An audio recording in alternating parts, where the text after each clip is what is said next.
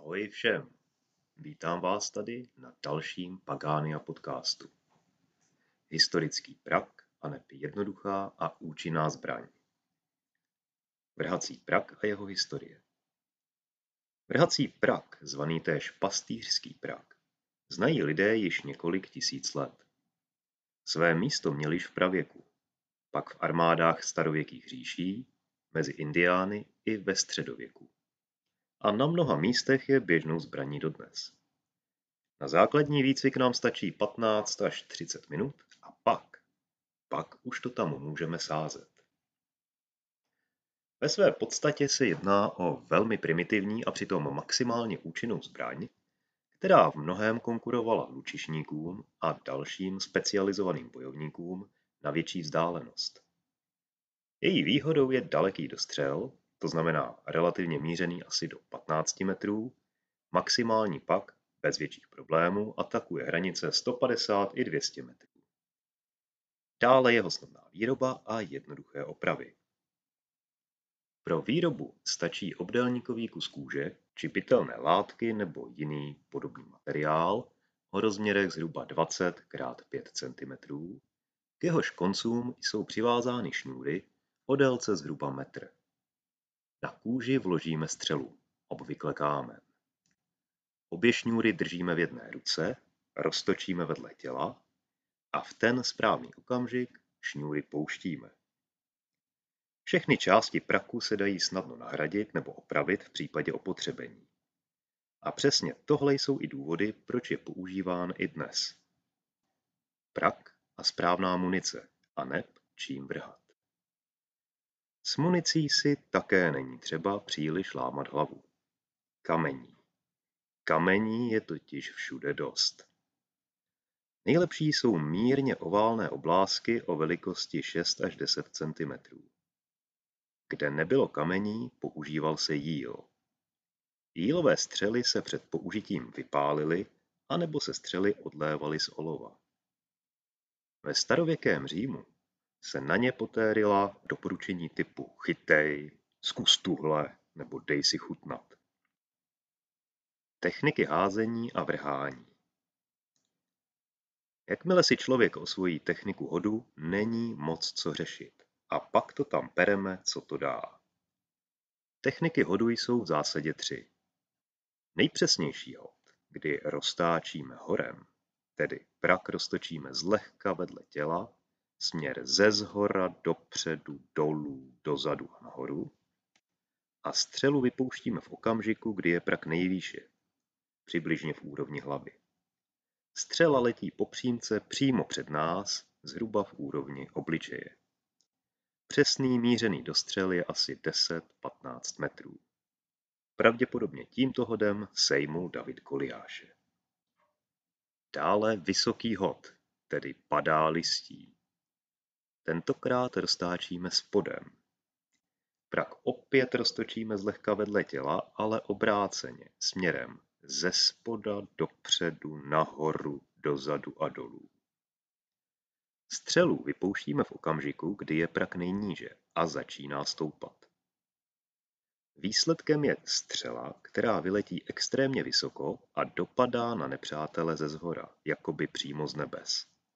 Obtížně se tedy před ní kryje štíty. Vlastně takový podzim, kdy nepadá listí, ale kamení. Dostřel tímto způsobem je zhruba 40 až 70 metrů. Nejsilnější hod, zvaný manhunt. Při tomto hodu prak roztočíme zlehka nad hlavou a pak švihneme šikmo přímo před sebe. Při tomto švihu uvolníme šňůru praku a střela letí mírným obloukem přímo před nás. Tímto způsobem také dostřelíme nejdále. Budeme hravě atakovat hranice daleko přes 100 metrů. V případě použití olověných střel i více. Použití praku v praxi. Hody 2 a 3 se uplatňovaly na větší vzdálenosti proti armádám a sevřeným šikům nepřátel padni komu padni. Hody typu 1 pak na blízkou a střední vzdálenost a zpravidla poté následoval rychlý ústup pod ochranu vlastní armády. Pro začátek je ideální zastřílet prak na otevřeném terénu, poli, louce a podobně, kde je jistota, že tak do 100 do 200 metrů kolem nás není nic a nikdo, čemu a komu by námi vržený kámen znepříjemnil den. Velmi motivující je pak střílet tímto prakem z kopce, kdy máme krásný výhled na celou dráhu střely. V tomto případě atakujeme skutečně vzdálenosti 100, 150, 200 i více metrů. A pokud se nás takto sejde více, je zábava zaručena. Video s ukázkami všech tří hodů naleznete na našem YouTubeovém kanálu Pagania. Přeji vám všem dostatek kamení a dobrou mušku. Ahoj všem, vítám vás tady na dalším Pagania podcastu. Kubotan a sebeobrana, a neb vždy připraven. Kubotan nenápadná a účinná osobní zbraň. Kubotan, známý též jako Javara, je malá, nenápadná, ale účinná zbraň určená pro osobní obranu. Její výhodou je, že nepůsobí ani fatální, ani závažná zranění a její použití není nijak omezeno. Může být s vámi kdekoliv a kdykoliv. Materiálem pro výrobu je obvykle kov, plast nebo dřevo. Kubotany se používají již od středověku. Moderní podobu tohoto nástroje představil Japonec Takayuki Kubota v 60. letech 20. století, původně pro policejní síly. V asijských zemích patří kubotany dodnes k povinné standardní výbavě policistů. Tvar kubotanu připomíná delší tušku o šířce přibližně palce. Při uchopení do sevřené pěsti bude přečnívat na obou stranách zhruba o 2-3 cm. To znamená, že při šířce dlaně, dejme tomu 10 cm, je ideální délka kubotanu nějakých 14 až 16 cm. Správné použití kubotanu je následující. Uchopíme kubotan do sevřené pěsti tak, aby po obou stranách vyčníval. Už samo toto uchopení nám spevní pěst. Dále používáme jeden nebo druhý vyčnívající konec kubotanu při kladivových úderech. Údery jsou vedeny buď ze stran, trochu jako forehand a backhand v tenise, anebo údery vedeme po přímce. Jak správně používat kubotan? Při použití míříme na citlivá místa, zejména krk z obou stran a nebo přímo na krční jamku, dále obličej, tedy tváře, oči pokud nás útočník drží, cílíme protiútok na rozkrok, stehna, ruce, břicho a podobně. Výsledkem použití kubotanu je větší než velká dávka bolesti. Samozřejmě, abychom kubotan mohli včas a správně použít, musíme ji nosit tak, abychom se k němu vždy snadno a rychle dostali. Ideálně tedy v kapse kalhot nebo bundy. Místo nošení kubotanu si napevno určíme, a nikdy jej neměníme. Pokud máme kubotan zahrabaný někde pod hromadou dalších věcí v batohu nebo v kabelce, je nám v případě konfliktu asi stejně platný jako koupelnová kachnička. Kubotan vždy sebou, vždy připraven. Pokud je vyroben z nekovových materiálů, není problém mít jej doopravdy vždy sebou, ať už se jedná o letiště nebo jiné oblasti se zvláštním režimem. Takové kubotany snadno projdou všemi skenery a díky případnému zdobení je lze v případě potřeby vydávat za historický suvenýr nebo jako předmět osobní víry. V případě potřeby nám totiž pomůže pouze takový kubotan, který máme sebou, je snadno přístupný a který dokážeme používat. Přeji nám všem dobrý boj! Ahoj všem! Vítám vás tady na dalším Pagánia podcastu. Přírodní chůze a barefoot. Chůze na boso. Přirozený pohyb nohy.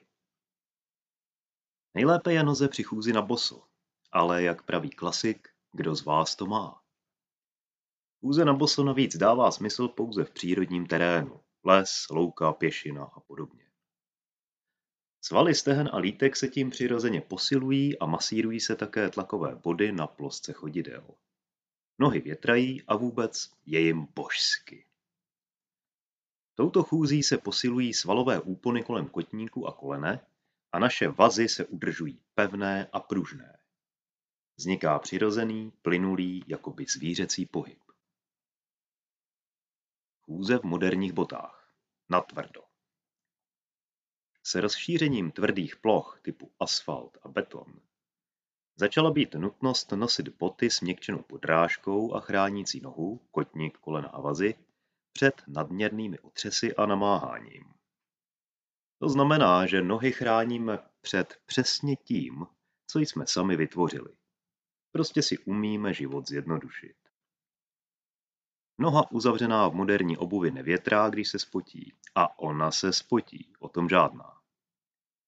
Někdy toto prostředí našeho osobního vlhkého pralesa způsobí, že na houby nemusíme ani chodit. Houby si najdou nás a začnou od nohou.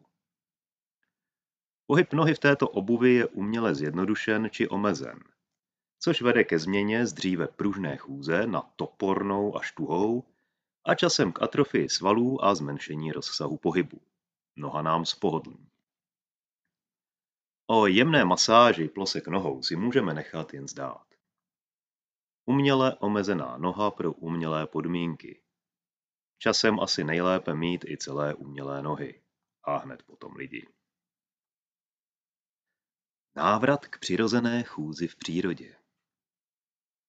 V okamžiku, kdy si boty sundáme a jdeme opět na boso, poznáme rozdíl. To, co jsme v dětství vnímali jako úplně normální a příjemné, protože to je naposledy, kdy někdo z nás chodil venku na boso, je najednou problém. A to sakra nepříjemný. Všechno. Každý krok. Bolí i ta nejmenší větvička. Cítíme i tak mrňavé kamínky, které jindy neuznáme ani za hodny pohledu. A najednou ty mrchy cítíme. Sakra, co se stalo? Zestárli jsme? Nebo jsme tolik přibrali? Nepochybně obojí. Ale hlavně jsme si svou vlastní vinou poničili něco, co nás má nabíjet, co pro nás bylo přirozené a příjemné a dávalo nám dobrý pocit. Obyčejnou chůzi. Předtím pružná, teď už ne. Místo, abychom chodili jako šelmy, jemně došlápnout ploskou, prsty o zlomek vteřiny dřív, a pak jen zlehka pata, dusáme jako hroši a nejdřív pěkně dopadne patička. Pěkně natvrdo, až to zaduní. Pořádně zatřást kotníky i koleny a další krok. A další. Nejlíp tak ty potvory klouby rozlámat. A ještě líp. Půjdeme si zaběhat pro zdraví pěkně na tvrdý povrch a doděláme si to všechno ještě rychleji. Jak tedy vrátit nohám zdraví?